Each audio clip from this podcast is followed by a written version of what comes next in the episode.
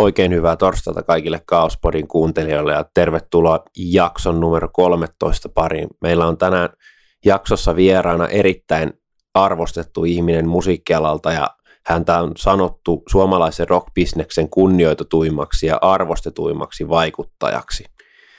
Jos tässä vaiheessa ette vielä arvaa, kenestä on kysymys, niin tänään ääneen päästetään – legendaarisen rockklubi Tavastian toimitusjohtajana työskennellyt ja muun muassa Ruisrokista useiden vuosien vastannut Juhani Merimaa, joten pikemmittä puheitta päästetään Juhani ääneen. No morjesta vaan Juhani, mitäs itsellesi kuuluu vuoteen 2021? No tämä on koronakaranteenin kaltaisolosuhdetta. Messat on kiinni ja, ja odotetaan nyt sitten, että kanssa saadaan rokotettua tai muulla tavalla pois taudin kohdista. No kun maaliskuu koitti ja koronasta tuli ensimmäiset uutiset, niin pystyitkö itse ikinä kuvittelemaan, että niin kuin, no nyt on kohta mennyt vuosi siitä maaliskuusta ja edelleenkin tapellaan saman perhana viruksen kanssa? No joo, tämä on hyvin siis trakikoominen mun kannalta niitä ensimmäiseksi mä ajattelin, että tämä on nyt muutamassa kuukaudessa ohi, että kyllä me jo toukokuussa voidaan tehdä keikkoja ja festivaalit painetaan täysillä. Ja no sitten se meni se toukokuu, mutta kyllä ainakin festivaalit on vielä. No sitten meni festivaalit, no sitten, mutta sitten me siirrettiin kaikki keikat keväältä elokuulle ja syyskuulle ja sitten poispäin. No silloin mennään täysillä ja ei mitään, ei, ei. elokuu meni, meni syyskuu, meni lokakuu, meni kaikki tähän saakka on mennyt, että että tämä on ollut hyvin huonosti ennustettavissa oleva tauti. Ja tämä on meille tarkoittanut sitä, että me ollaan siirretty joitain keikkoja useita kertoja. Ja noin ja niin on tehnyt moni muukin. Että tämä on se, se, mikä sen on aika viheliäistä. Nyt ei tiedetä vielä, että ja miten kauan tämä jatkuu. Jatkuuko tämä vielä ensi kesän? Ja noin, sitten alkaa olla jo niin kuin vitsit vähissä. Kyllä, kyllä. No tosiaan sä oot tehnyt erittäin merkittävän uran kotimaisella musiikkikentällä, niin oliko viime vuosi niin kuin kaikista haastavin Oli joo, kyllä joo, ja kaikkein hankalin ja, ja vaikein ja, ja ehkä niin kuin jättää tuolla syvät jäljet.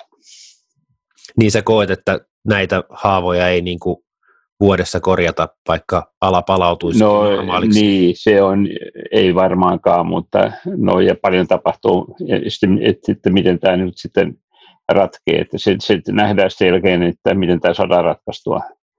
Että Kyllä. Tietysti mä olen optimistinen, mutta, mutta nyt ei oikein mihinkään ole voinut luottaa, mikä liittyy tähän tautiin. Kyllä, kyllä. Miten sä itse koet, että olisiko valtio voinut kohdella luovaa alaa paremmin tänä aikana vai onko tämä tilanne ollut valtiollekin niin haastava, että ne on tehnyt parhaansa, mutta se on ollut hyvin vaikeaa niin kuin niidenkin vinkkelistä katsottuna? No se on ehkä tämä tapahtuma teollisuus on se, mikä on tässä on saanut eriten niin kuin iskuja vastaan ja, ja tapahtuma teollisuuden kuuluu tietysti näiden musiikkitapahtumien lisäksi myöskin tämmöiset messut, urheilutapahtumat, jääkiekko, jalkapallo, koripallo, kaikki tämmöiset urheilutapahtumat, plus sitten vielä jopa uskonnollisetkin tapahtumat. Että tässä on niin kuin kaikki, jos ihmisiä kokoontuu suurin määrin yhteen paikkaan, niin ne on tässä kärsineet, menettäneet monet käytännössä koko liikevaihtonsa. Sitten siihen liittyy erittäin suuri tämmöinen alihankinta teollisuus, se, joka toimittaa sinne äänitysolle erilaisia palveluita ja noin monet niistä ei ole saanut penniäkään tukea. Sitten tietysti tapahtumat sit itsessään on saanut tukea, kuten esimerkiksi Tavasti ja, ja Ruisrock ja tällaista näin, ja Tuskakin jotakin, niin, niin mutta, mutta se tietysti ei ole korvannut meidän tapauksessa nyt viime vuonna syntyneitä tappioita. No mihin tuo tukiraha on sitten tullut? Onko se tullut niin kuin uuden suunnittelemiseen vai niin kuin tavallaan... No siinä on montaa rahaa. Siinä tämä Business Finlandia tuli niin uuteen suunnitteluun, mutta tietenkin se on vähän kanssa niin kuin, että se nyt kauhean paljon voi uutta suunnitella.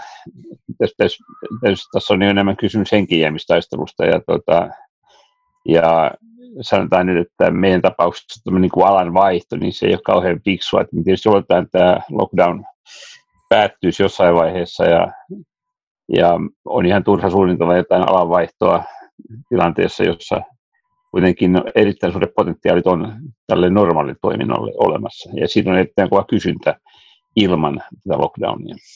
Kyllä, kyllä. Ja Tavastiahan nyt tunnetaan kuitenkin kotimaassa kaikista legendaarisimpana keikkapaikkana, niin olisihan se hassua, että se vaihtaisi täysin toimialaa ja alkaisi tekemään jotain muuta. Juuri näin.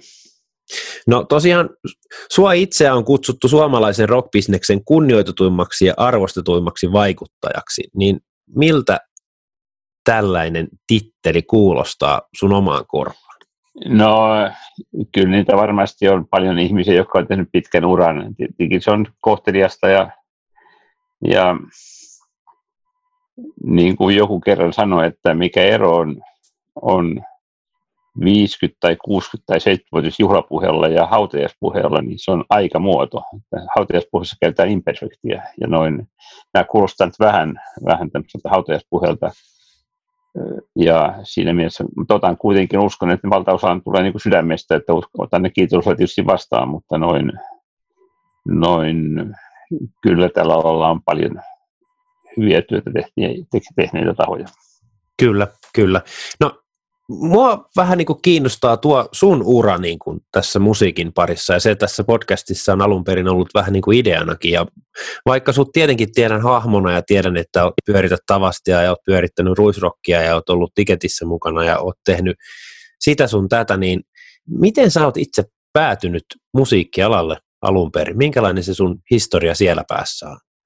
No, mä en ole ikinä soittanut mitään, enkä oikeastaan laulanutkaan, että että en mä täysin lahjaton ole, mutta niin käytännössä niin kuin esittävän taiteen näkökulmasta olen. Ja noin, no, sitten minua tietysti kiinnosti varsinkin tämän uuden populaarimusiikin murros, tämä rockin tulomaailmalta. Ja tavallaan en mä tietysti ikinä kuvitellut siinä vaiheessa, kun mä dikkailin sitä musiikkia, niin että musta tulisi joku tekijä tälle alalle. Mutta sitten mä tulin Helsingin yliopistoon lukemaan matematiikkaa vuonna 1966 ja ja vuonna 70 hän perustettiin tavasti ja klubit. Se oli niin kuin osa osakunnan rahoitusta.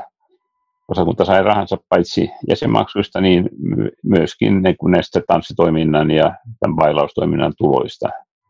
Ja vuonna 1972 sitten mä omasta kiinnostukseni muutenkin ajaudun tähän tavasti ja klubin sen, tai sen ylläpitämän ravintolayhtiön hallitukseen ja sitten vuonna 80 sitten toimitusjohtajaksi että mä tasapainoin tämän matematiikan ja, ja rock'n'rollin välillä ja sitten lopulta rock'n'roll voitti. Joo, mutta onhan siinä rockerollissakin tietenkin matematiikkaa, jos niitä tapahtumia esimerkiksi buukkailee tai laskee, että kannattaako no joo, niitä järjestää. Se, totta, totta, totta kai joo, mutta siis ne, ehkä, ehkä siinä selviää tämmöisellä yläasteen matematiikalla, mutta tietenkin sekin pitää kyllä osata. No kuinka paljon tämä bisnes on muuttunut sinä aikana, kun sä olet siinä vaikuttanut? Aika paljon. No joo, siis se on ehkä nyt ammattimaistunut ja laajentunut ja tällainen. Että semmoista, jos ajattelee niin kuin suomalaista viihdebisnestä, niin siinä oli tämmöiset urheiluseurat, palokuntaseurat tai tämmöiset järjestöt piti tansseja rahoittaakseen omaa toimintaansa. Ja samaten niin kuin, niin kuin osakunta oli tyypillinen opiskelijajärjestö sillä tavalla, että rahoitettiin toimintaa ja järjestettiin niin kuin huveja. Ja, ja noin nyt tilanne on se, että nämä järjestäjien pitää olla ammattilaisia ja ne järjestää sen takia, jotta ne voi olla pystyssä olemassa. Että pitää olla mahdollisimman ammattilaisesti tehtyjä, olla oikeassa paikassa oikeaan aikaan ja enää ei ne järjestää sitä varten, että saataisiin painintrikoita tai taikka niin kuin osakunnan kesäretkille tukirahoja ja tällaisia näin, että se on vaan se on sen itse, se bisnes on tämä. Ja tämmöinen mallihan on ollut ulkomailla jo pitkään, mutta tämä tuli sitten vähitellen niin kuin Suomeen vallitsevaksi, että, että tämä prosessi nyt on päällä, että tähän on tullut paljon uusia yrittäjiä, ja joka keskittyy vain tähän ja noin tässä, tämä ei voi olla enää semmoista sivutoimista har- puuhastelua, vaan kyllä tähän pitää paneutua niin täyspäiväisesti kokonaan. Kyllä, kyllä. No tosiaan Tavastian lisäksi sä olet myöskin vaikuttanut Ruisrockissa, niin missä vaiheessa tämä Ruisrokki tuli sitten kuvioihin? Sun? No, tämä, mehän tutkittiin tämän mitä muuta, että voitaisiin tehdä kuin tavastia ja noin. Sitten tietysti tämä festivaalibisnes. Mä olin jo niin kuin mukana Ankarokissa 80-luvulta lopun saakka ja läpi 90-luvun ja, ja siitä tuli nyt aika menestyvä konsepti kuitenkin, vaikka se aloitettiin tämmöisestä pikkusesta kyläjuhlasta. Sitten jos ajatellaan Tuska-festivaalia, niin vuonna 1998 oli, sehän oli alkoi Tavastien sisäfestivaalista ja sitten pikkuhiljaa laajeni.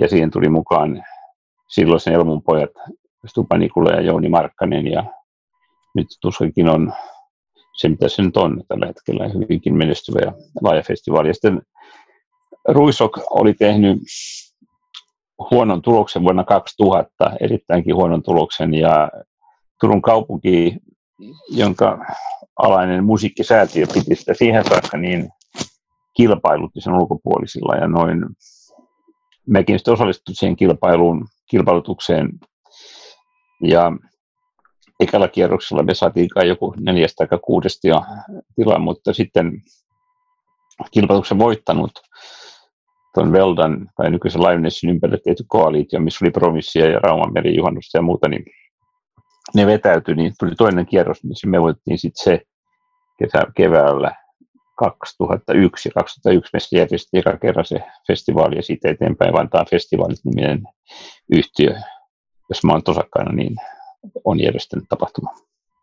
No mennäkseni tuohon Ruisrockiin vielä festivaalille, niin sehän oli aluksi hyvin pitkälti semmoinen niin kuin rockifestari kautta. Siellä oli paljon metallibändejäkin, Ossia ja Sapatteja ja Slipnotteja ja Ramsteineita, missä on niin kuin itsekin ollut näitä katsomassa, mutta nykyään se on niin kuin hyvin paljon vaihtunut tyylisuunnaltaansa, niin minkälaista se on ollut tavallaan se tyylisuuntien seurailu ja sitten se, että mihinkä niin kuin nyt on päädytty?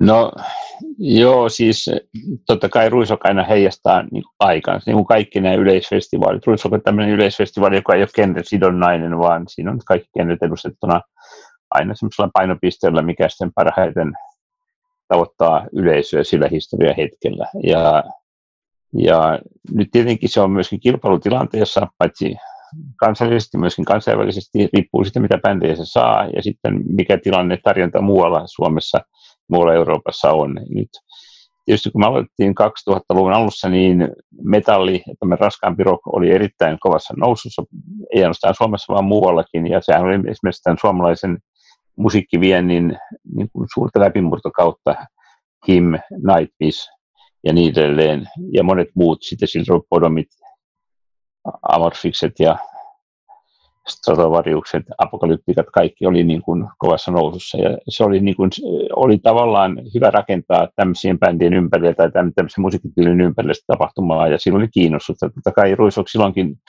puhkas muunlaisia esiintyjä, suomirokkia ja eri genreistä, rekeitä, kaiken näköistä, mutta toi mutta sitten vuonna 2000, niin 2010 jälkeen tavallaan tässä tapahtuu aika paljon niin kuin sukupolven muutoksia ja sitten toisaalta myöskin sitä, eh, niin kuin tämä tuli tämmöisiä niin kuin rockiin erikoista aika paljon. Että semmoisen taitekohta meillä oli sellainen kuin kun Lainis on taas tämmöisen Rock on the Beach tapahtuman tuonne Hietalahteen, ja se tyhjeni oikeastaan sen kesän kuin Pajatson. Se oli niin kuin viikko ennen Ruisrockia, ja, ja siellä oli noin parisen kymmentä ulkolaista rockbändiä. Ja oikeastaan aika monet sellaiset bändit, jotka, joita mekin oltiin niin kuin kaavailtu. Ja noin, me oli pakko sitten oikeastaan katsoa vähän muutakin ohjelmaa.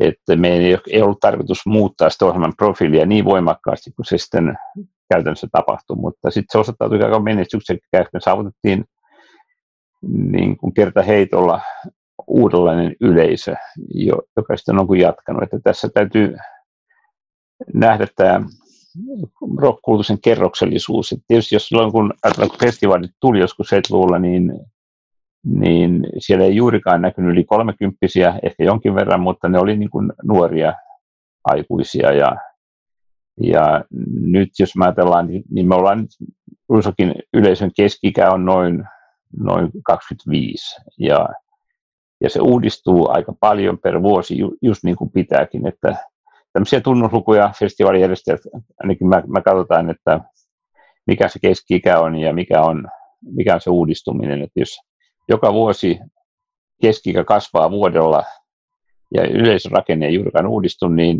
noin pitkällä tähtäyksellä se ei ole kauhean hyvä asia. Et siinä tulee jossain ihan näin ihmisen biologian kannalta niin tulee niin kuin seinä vastaan jossain vaiheessa. Ja tätä, näissä kannattaa niin kuin nähdä sitten, miten nämä musiikkikenret ja tyylit sitten milläkin historian hetkellä nousee esiin. Kyllähän rockilla, ja sitten on myöskin tämmöistä aaltoliikettä, tämmöinen raskaampi sähkökitara, vetosempi tai muunlainen musiikki, niin se on taas ehkä tulossa uudestaan jossain muodossa. Ja, tota, ja se ei nyt ole sillä tavalla, niin kuin näillä yleisfestivaaleilla ei ole semmoista niin kuin absoluuttia, että tätä ei, tota kyllä, vaan, vaan kaikki katsotaan aina tapauskohtaisesti.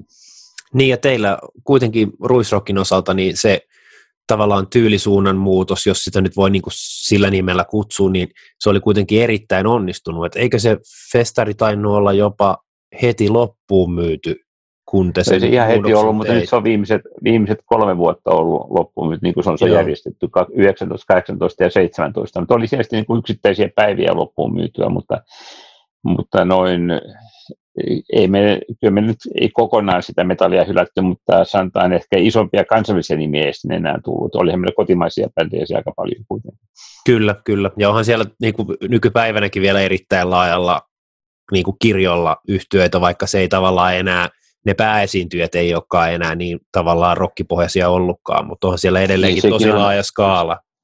Sekin on hyvä kysymys, mikä on pääesiintyjä, että, että meillä esimerkiksi jonkun yleisötutkimuksen mukaan joku JVG koetaan kaikkein mieluisimmaksi esitykseksi, ja sitten se on kuitenkin kotimainen, ja monet mieltää sen, että meidän kansainväliset tähdet on niitä pääesiintyjä. Et, tota, me pyritään tämmöiseen tietynlaiseen niin monipuolisuuteen ja, ja ja yleisö sitten päättää, mikä kullekin on pääesiintyjä. Meillä on hyvin kerroksellinen yleisö, vaikka, ja sitten ne, mikä sitten niille, mitä miellyttää milläkin historiahetkellä, niin se on se asia. Ja sitten tietysti meillä myöskin ulkolaisessa bändissä tuodaan semmoisia niin marginaalisempia taiteilijoita ja vähän uudempiakin taiteilijoita, jotka välttämättä ei ole vielä niin kuin suuren yleisön bändiä, mutta saa Ruissokissa varmaan ehkä suurimman yleisön, mitä ne on koskaan saaneet Suomessa ja tällaista näin, että sit se on, tämäkin on vähän vähän tämä ei ole niin, kuin niin yksi, yksi oikoinen tämä asia. Niin ja tietenkin se auttaa sitten näitä artisteja urallansa eteenpäin, että ne tavallaan kyllä, saa semmoisen hyvän ponnahdusalustan. Joo, me eletään tästä niin kuin artistien menestyksestä, että niin kuin artistilla on yleisöä ja suosio ja niiden taide ja musiikki kiinnostaa yleisöä, niin siitä me eletään. No kun muistellaan ruisrokkia ja sen historiaa, niin mitkä on niin kuin sulle ollut siellä festarissa semmoisia niin ikimuistoisempia hetkiä? Onko esimerkiksi jotain semmoisia artisteja, mitä sä kovasti jouduit taistelemaan ennen kuin sinne sait ja sitten olit iloinen, kun ne vihdoin itsekin pääsit livenä todistamaan vai minkälaisia niin kuin omia highlightteja sulla siihen festariin? On, on niitä paljonkin. Tietysti tämmöinen niin festivaalin puukkaus on me joskus naurettiinkin, että jos me tehdään syksyllä tai edessä vuonna lista, että mitä bändiä me ehdottomasti halutaan, ja sitten lista, mitä me nyt ei välttämättä haluta ollenkaan, niin, ja sitten sellaisia bändejä, mikä nyt ehkä voisi olla, jos hyvä sekä käy, niin vielä jossain syyskuussa, no nyt se on tietysti pukkaus aikastunut, niin, niin se on aika jyrkkiäkin, ja sitten yhtäkkiä niin kuin noin, me ei sanotakaan mitään niistä bändistä, mitä me oikeasti haluttaisiin. Sitten okei, okay, nämä, nämä, nyt nämä vähän seuraava kiinnostaa, sitten nekin on todella aika hyviä kokeillaan niitä. Ja sitten joku tulee kevät, maaliskuun, niin meillä kelpaa jo nekin bändit, mikä me alusta listattiin, että nyt tämä ei ole meillä ajankohtaisia ollenkaan. Niin sitten on, tämä on vähän tämmöinen tämä prosessi. Eli, eli Mikko Jälläkin sanoi, että, että tämä festivaalin pukkaus, niin siinä tietysti täytyy tehdä, mikä on, ottaa niitä, mikä on mahdollista, mikä sopii kiertueeseen, missä, mikä on hinnaltaan niin meidän budjettiin sopivaa ja tällaista näin. Sitten maailmassa on paljon hyviä bändejä, ja nekin bändit, jos sanotaan, että eh, nyt ei kiinnosta, niin johtuu kai enemmän siitä, että me ei arvioida, että niillä ei olisi niin yleisöä Suomessa tarpeeksi, mutta sitten nämä tilanteet voi myöskin muuttua. Että, et, tota, mutta sanotaan, niin kun tuomme Ramsteinkin, kun tuli, niin niin se oli semmoinen tietynlainen korkeakoulu sitten, mitä, mikä vaiti niin tuotannon suhteen. Että siinä oli ensimmäinen asia lava. Et no ne halusivat semmoisen lavan, joka kantaa 20 tonnia ripustusta. No sitten tämmöiset niin alumini, trussilavat hänen käyneet ollenkaan, ja niin kuin jännien väli piti olla kuitenkin erittäin suuria. Sitten me ruvettiin käymään läpi. Suomesta ei löytynyt yhtään lavaa silloin, ja se oli 2005, ja sitten, sitten käytiin vähän muita Keski-Eurooppaa läpi. Sieltä kyllä löytyi semmoinen, mutta ne oli aika kalliita, että se olisi melkein maksanut saman verran kuin bändi itse, että noin se todettiin, että ei tämä meidän budjetti on, mutta sitten tuolta Venäjältä löytyi tämmöinen lava, semmoinen teräsrunkunen lava, ja se oli Suomen kaksoiskansalainen, joka sitten toimitti sen, ja sitten oli tullin suhteen aikamoisia ongelmia, kun se tuotiin se lava Suomeen, ja sitten niin kun, tota, mäkin soitin se kundille sitten, että niin kun, milloin tämä lama oikein, mutta onko teillä se, että no, no tota, silloin 2005 keväällä toukokuussa oli toisen maailmansodan niin tasavuotispäättymisjuhla ja Moskovassa oli iso paraati. Niin siellä se on, siellä paraatissa pystyssä se lava, että noin, haluatko, teidän presidenttikin on kutsuttu sinne, haluatko tulla seisomaan hänen viereensä? Antaa nyt olla, että kyllä minä uskon, että noin, että tota, kyllä se siellä lava oli, se oli isompana versiona siellä, mikä tuli sitten niin ruisokkiin, mutta kun se oli tämmöinen teräsrunkonen, niin meillä sattui erittäin kova ukonilma silloin, kun Rammstein esiintyi. Ja, ja me oli nostettu sitten tuolta Fonehtalta tai mistä vielä onnistutkaan semmoinen ruissalon täsmäsää. Pelättiin, että ei mitään tapahdu. Ja siinä sanottiin, että ukonilman todennäköisyys siinä päivänä Ruisokissa on erittäin pieni, lähellä nollaa. Ja sitten tämä nolla toteutui, ja se kaksi tuntia ukkonen pauhasi siinä, ja me jouduttiin keskeyttämään koko festivaalia, ja kun se oli teräsrunko, niin ne pelättiin sitten, että, että miten se maadotetaan, että, että se ei toimi tämmöisenä ukkosen johdattimena. Ja tota, siinä oli sitten suomalainen ja saksalaisia ja venäläisiä insinööritason ihmisiä, jotka keskustelivat tästä asiasta. Ja, ja, kyllä, ja sitten tietysti meidän poliisilta piti saada vielä lisälupaa, että voidaan jatkaa keikkaa, jos tämä ei tule. Ja lopulta se keikka saatiin sitten läpi vietyä kuitenkin teräsrunkoisella lavalla ja kaikki toimi niin kuin pitikin, mutta kyllä siinä pikkusen pikkusen oli välillä semmoinen pelko hanurissa, että tuleeko tästä mitään. No sekö jäi tavallaan, tai sekö on tavallaan jäänyt sulle niin kuin kaikista ikimuistoisimmaksi myöskin sen keikan? No se on yksi, on näitä muitakin kyllä, mutta tämä oli semmoinen, että nyt tavallaan, että hei, onko tämä ihan, onko tämä näin. Tietenkin siinä oli vielä paljon semmoista, äh, saksalaiset on kovia pompottaa, niin kyllä ne, siinä niin kuin promottori tiesi, tiesi, että hän on vaan pikkuapupoika tässä suuressa kuvassa. Joo, näin mä olen Ramsteinista kuullut aika monestakin suunnasta, että he ovat aika vaativaa sakkia, ja kyllä kun kävi se Ratinan keikan nyt katsoa, mihinkä se on niin kuin vielä kasvanut siitä Ruissin ajasta, niin kyllä se melkoinen on se niiden spektaakkeli, mitä ne pystyy laittaa. Että kyllä siinä toisaalta täytyy sitä täsmällisyyttä ollakin, että asiat tavallaan lutviutuu ja asioita saadaan tehdyksi. Että kyllä siinä täytyykin olla sitä saksalaista täsmällisyyttä mukana, että homma pyörii ja keikat saadaan soiteltua. Ja täytyy kertoa yksi tarina, toivottavasti tässä ei loukkaannut, mutta ne, Apokalyptika oli niitä lämpärinä Saksassa monta kertaa, ne oli niin ystävyys tähän kruuhun, Ramsteinin kruuhun, ja ne oli sitten, kun Ramstein runnitella, niin Apokalyptika Ruissukissa, ne oli sitten sama kruu tuli sitten sieltä, ja tota, sitten siellä alkoi se sama pompotus siinä taas kerran, niin muista niin kuin Eikka, Eikka sanoi että älkää nyt viittikö, ne on meidän kavereita. niin sitten ne vähän rauhoittua. Okei, okay, eli, eli tavallaan, tavallaan tuli apua kotimaasta ja tutuilta, niin saatiin kyllä. kruukin rauhalliseksi. Kyllä, kyllä, joo. No tosiaan, vaikka, vaikka nyt koronassa vietettiin viime vuosi, niin Tavastia-klubikin pyöräytti 50 mittarin, joten onneksi olkoon nyt näin jälkikäteen sulle ihan henkilökohtaisesti tuosta virstan paalusta. Se oli tietysti itse asiassa Ruisok ja Tavastia-klubi on suurin piirtein samanikäisiä, Ruisuk vähän vanhempi, ja Ruisuk on varmaan, onko se nyt Euroopan niitä harvoja festivaaleja, jotka nyt on yksi jakso järjestetty joka vuosi, paitsi nyt viime vuonna, niin tähän päivään saakka. Ja, ja niin tavasti ja klubikin on, on tota, niitä harvoja klubeja, joilla on näin pitkä historia samassa paikassa. Että se on tämä on aika jännä juttu, että valtaosa festareista on tullut, tullut niin kuin vuoden 70 jälkeen. Ja, ja tota, tämä on tässä mielessä niin kuin aika kunnioitettavaa kylläkin, mutta, mutta tietysti siihen mahtuu aika kaikenlaista ja mielellään olisimme juhlineet sen ja meillä oli aika paljon ideoitakin sen suhteen, miten se olisi tehty, mutta nyt kaikki niin kuin valuu alun pois käsistä. Kyllä. No tosiaan toi festa, tai festari tosiaan, kun tuo klubihan on niin kuin kyllä, puhutaan, että se on niin kuin kotimaisen rokin pyhättö, niin minkälaisia, niin kuin, kun sä muistelet tuota klubia nyt, niin tuleeko sulla jotain semmoisia kohokohtia sieltä mieleen, jotka on noussut ylitse muiden? Siellähän on niin bändit soittanut milloin minkäkinmoisia keikkaputkia, ja siellähän on te, koettu niin kuin erittäin histori- historiallisia ja merkittäviä hetkiä kuitenkin kotimaisessa rokkikentässä, niin, mutta mitä on semmoisia, mitkä sulle nousee ylitse muiden?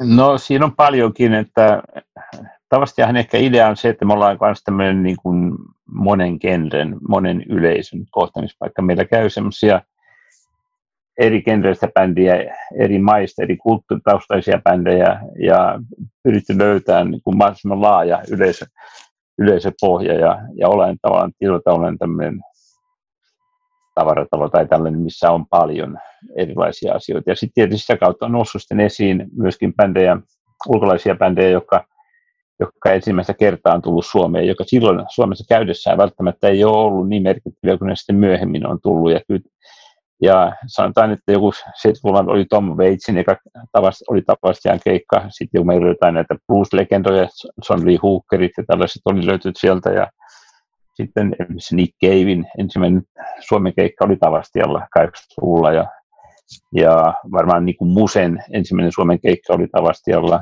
Post Malone, nyt oli hän tässä muutama vuosi sitten hip-hopin puolelta. Ja kyllä tällaista näitä, näitä raskaamman bändiäkin on pitkä rivi ollut. Et noin, sanotaan se esimerkiksi Himin uuden vuoden keikat on mulle niin kuin henkilökohtaisesti ollut tosi, tosi kova juttu ja, ja koko tämän Suomirokin nousu kaiken kaikkiaan, että, että noin, ja oltiin me niin esimerkiksi niin kuin 90-luvulla aika paljon toimittajan Suomen metallin nousun kanssa ja esimerkiksi Tuska-festivaali alkoi tavasti, että, että että ei siitäkään tiedetty, miten pysyvästi tulee, ja siitä tuli niin kuin iso aika nopeasti, se siirtyi kuitenkin tavallaan pois, se kasvu oli niin voimakasta, mutta noin, noin. Kyllä tässä nyt, tätä ei voi tiivistää niin kuin yhteen tai kahteen asiaan, tuossa on noin paljon hyviä tarinoita ja, ja paljon mielenkiintoisia bändejä, ja, ja noin, jos mä ajatellaan että ihan maailman bändejä, niin, niin jopa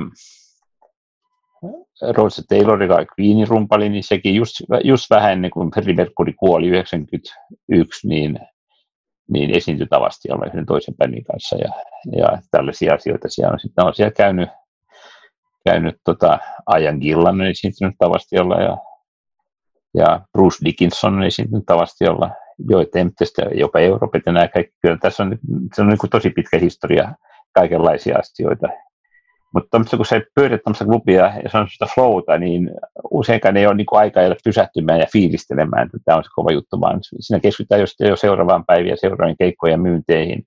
Että jos meillä 9, vuonna 19 oli semifinaalin mukaan lukien jotain 4500 bändiä, niin, niin sen, siitä poimii aina tuosta virrasta yhden tai kaksi, niin se on epäoikeudenmukaista aika montaa esiintystä kohtaa. Kyllä, ja kun ajattelee muutenkin tavasta ja historiaa, niin, niin kuin tässä nyt on jo mainittukin, niin onhan siellä niin kuin tosiaan monet bändit vetänyt myöskin niitä keikkaputkia, niin kuin Ensemblet ja Hanoit ja mitä tässä nyt lista nyt on todella pitkä. Niin onhan siellä tavallaan niin paljon sitä historiaa ja lopetuksia ja aloituksia ja kaiken näköisiä niin kuin bändien urien osalta, että onhan se tavallaan niin kuin, kuten sanoit, niin vaikea sitä on niin kuin yhtä kahta, että varmaan noista saisi kirjoiteltua niin kuin monta A4 helposti, kun listaisi kohokohtia. Että. No me tehtiin Spotifylle tämmöinen soittolista tavasti esiintyneistä bändeistä eri historian saatossa ja, ja me päästiin niin 300 niin kuin ihan välttämättömään bändiin ja siinäkin oli paljon jätetty pois. Niin, ja sit se, se alkaa olla vähän liian pitkä lista, että sitä ei kukaan jaksa enää kuunnella, mutta siis semmoinen, ja sitten me otettiin semmoisia biisejä, jotka on niin kuin, niin hittejä tai tällaisia niin kuin, bändejä, jotka oli tehnyt hittejä, niin niin se tuli aika helposti tämmöinen 300 lista. Ja sitten niin kuin me suomalaisista bändeistä, niin siinäkin jäi vielä pois paljon. Ja mulle, mulle henkilössä hyvin tärkeitä juttuja. Tämä on tämä osoittautui sen, että tämä, oli, tämä oli paljon vaikeampi se listan tekeminen kuin itse klubin pyörittäminen. No tosiaan kaikilla meillä varmaan on ollut sellaisia artisteja, että olisi tavallaan elämän aikana halunnut nähdä heidät keikalla, mutta ei ole ikinä saanut siihen mahdollisuutta syystä tai toisesta, niin onko sulla jäänyt jotain sellaisia artisteja, jotka sä olisit joskus halunnut livenä nähdä, mutta et vaan ole saanut siihen mahdollisuutta. Eivät jostain syystä ole käyneet esimerkiksi Suomessa tai sitten et vaan ole päässyt paikan päälle, kun on käynyt. No on niitä tietysti paljonkin, mutta tietenkin mä olen elämäni aikana aika paljon keikkoja myös nähnyt. Että, Kyllä. Että, että toi, sanotaan ehkä mun asenteeni on vähän sillä tavalla, että, että sitten pitää keskittyä seuraavaan, jos tämä ei onnistu, niin seuraavaan. Että ollaan, tässä on ehkä enemmänkin tämä, että tämän pyörittämisen idea, että nyt, nyt ja miten tehdä nousta jostain bändistä eli isompi kuin se onkaan, ja saada löytää se oikea yleisö, saa sen auttaa sitä sen menestymisessä. Tämmöiset ehkä, niin kuin ehkä enemmänkin pyörii mielessä kuin se, että, että nyt, on, nyt en saanut Springsteenia tai nyt en ole saanut metallikaa tavastialle. Tämä on se, että e, en mä ajattele sitä niin kuin näin, että noin mun tehtäväni olisi tuoda superstaroja johonkin paikkaan, vaan ehkä enemmänkin saada asioita toimimaan. Ei kun mä, mä niin kuin, tota, tosiaan tarkoitin lähinnä siinä mielessä, että, että niin kuin, tavallaan itse musiikin ystävänä, että onko jäänyt jotain semmoisia niin, artisteja näkemättä, joo, mutta, mitä, mitä Joo, mutta täytyy sanoa, mä olen Jörmanin kanssa tässä joskus pohdittu, että, että jos me halutaan jotain, niin halvemmaksi tulee lentää Lontooseen tai jonnekin ja mennä katsomaan se keikka, kun, kun väkisin yrittää tunkea sitä näihin meidän, meidän puitteisiin. Kyllä, kyllä.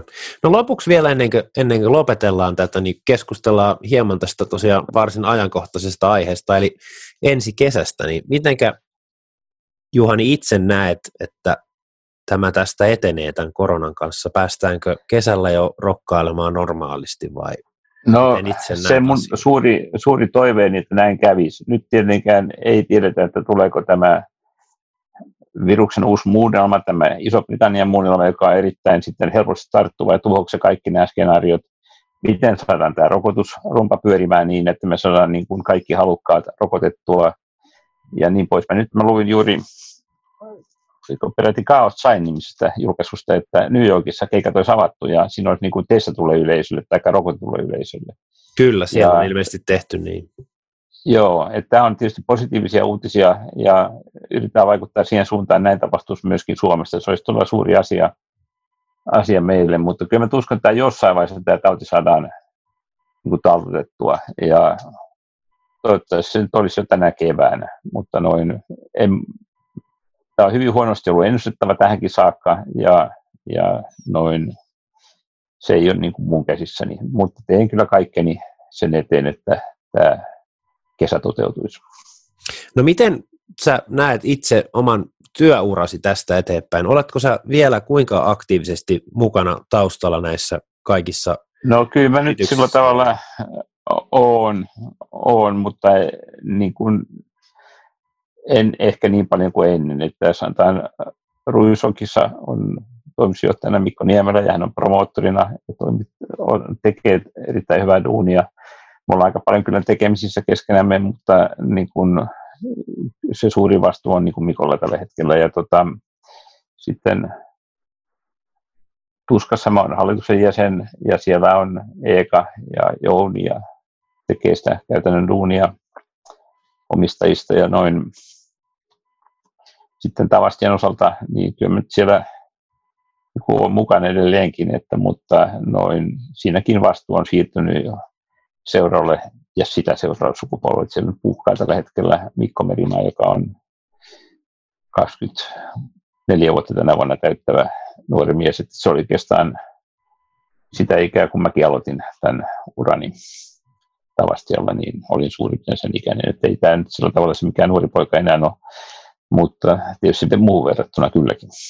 Kyllä, kyllä. Mutta tavallaan varmaan ihan kivakin nähdä sivusta, kuinka joku jatkaa sitä elämäntyötä eteenpäin.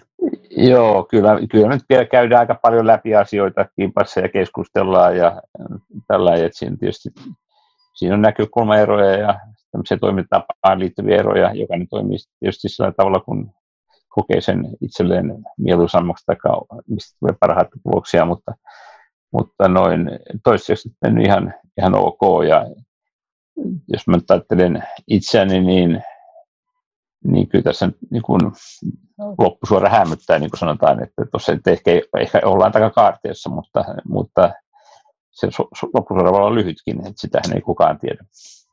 Niin, valitettavasti tästä nyt tuli hyvänä esimerkkinä tämä Aleksi Laiho, joka yllättäen joo, menehtyi vuoden alussa valitettavasti. Joo, kyllä. kyllä. Joo, että tämähän on vähän sillä tavalla, että ei näe. Et tota, mutta tässä toimitaan niin kauan, se on mielekästä löytää sellaisen rooli, mikä on niin kuin mielekäs näillä resursseilla, mitä on. Että tavallaan en mäkään enää niin kuin, no, superterve ole, että kaikenlaista pientä on, että, mutta ei mitään vakavampaa. Että mulla just jalka leikattiin tuossa kesällä ja, ja oli vähän, kävely oli vähän hankala, nyt se jo toimii jo paremmin. Kyllä, kyllä.